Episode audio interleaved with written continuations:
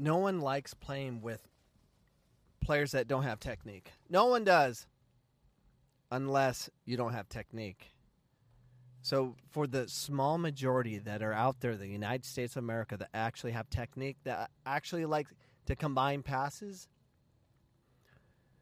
we're in a tough situation because there's not many technical players out there. So, especially on the women's side, the the poor young girls of America that are being developed by all these coaches. And I, I'm just talking about the masses. We do have good coaches in some areas within uh, certain ge- geographic club lines with every state. There, there's good coaches that get it, but they are in the minority. That the majority is all about teaching tactics, teaching how to win on Saturday, and it's the freaking truth. And if you deny that or try to argue that, you're a fool. And stop it.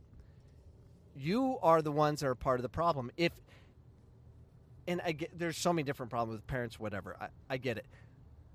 I am I'm a technical player.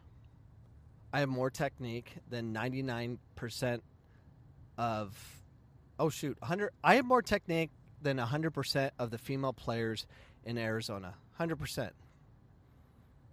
On the, the men's side, probably 80% more technique. What I'm lacking is the ability to run, the ability to to uh, not s- swell so much after I run. I mean, I, I don't have the fitness. I, I'm lacking all the other important aspects of the game. But more importantly, where is the technique? Where is it no one likes playing with those players. I played in an over 30s league, and I was in a situation of playing with a bunch of older players that don't have technique, can't combine passes, just kick the ball up the field, and the weirdest things I've ever seen in my life. With little to zero pressure, I don't. I played one game. I paid for the the league for one game. Paid like eighty bucks. I'm like, I'm never going back. I, why would I want to go back with a bunch of morons that just kick the ball and hope and get the ball. You just be overly aggressive and put yourself in situation that you could get get hurt and you can't work on the work on the next day.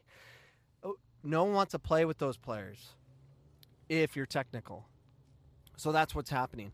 All the players I've developed that have technique are in a situation of hating the game because they go to the next level and it's all about run, run, run, run, run, kick, kick, kick, kick, uh, blow your ACL out, and get yelled at. I mean, no one wants to play in that environment.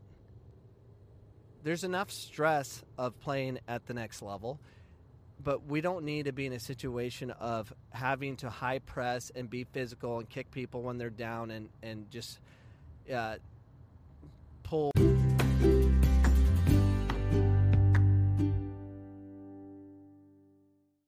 hair and all this stuff that happens because it's win at all costs. It, the only way you can win is playing that way. Why do we have to play that way? Because majority of the kids that transfer to the university, especially Division One, don't have technique.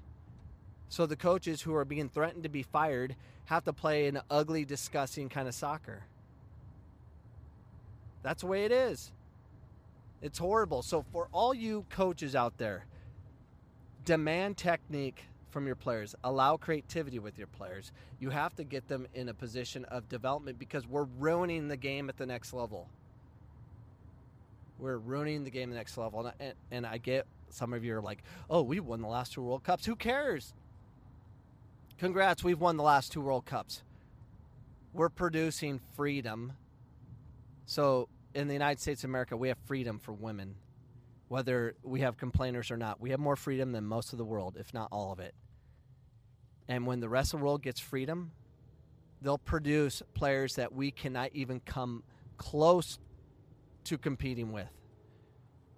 When Brazil gets freedom and they actually fund that operation, they're going to have like 15 Martas on the field. You think she's just someone that was developed in some secret DA ECNL program? No, it, she's part of a culture of technique. We don't have a culture of playing the game the right way. We have a culture of winning on Saturday, so we will bypass learning. That's where we're at. Do we not see the problem? we have a big problem. and I don't I, I don't see us fixing it because the instant gratification of winning on Saturday is hard to deal with. So do the best you can in your small community, but man, we have a big problem. And I'm getting sick and tired of ECNL DA acting like they're doing something right. You're not. You're not. You're not doing anything right. You're you're padding the pockets of somebody and you have to paint a picture. We need more honesty of what's going on. Our players don't have more uh, enough technique. We need more technique. They have to be able to combine more passes with a thought process of their own that they can problem solve uh, out of situations versus scripted soccer. And that's what we deal with scripted soccer. So, uh, yeah, that, that's where I'm at today. That's where I'm at every day, wondering what the flip's going on and why you guys paying so much money to have horrible technique. The game has to change. The game has to change. We need more fighters. We need more podcasts like this.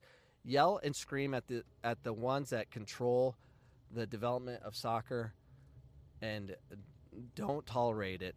We need a point system. Let's rank players for everything they do from passing to receiving, you know, the, taking on players. We need more of the micro aspects of the game versus the macro, which is what was the score. All right there's my crazy thoughts for today. They're not crazy. They're factual. They're accurate. They're, they're, it's the truth. So there's the truth of today. Goodbye.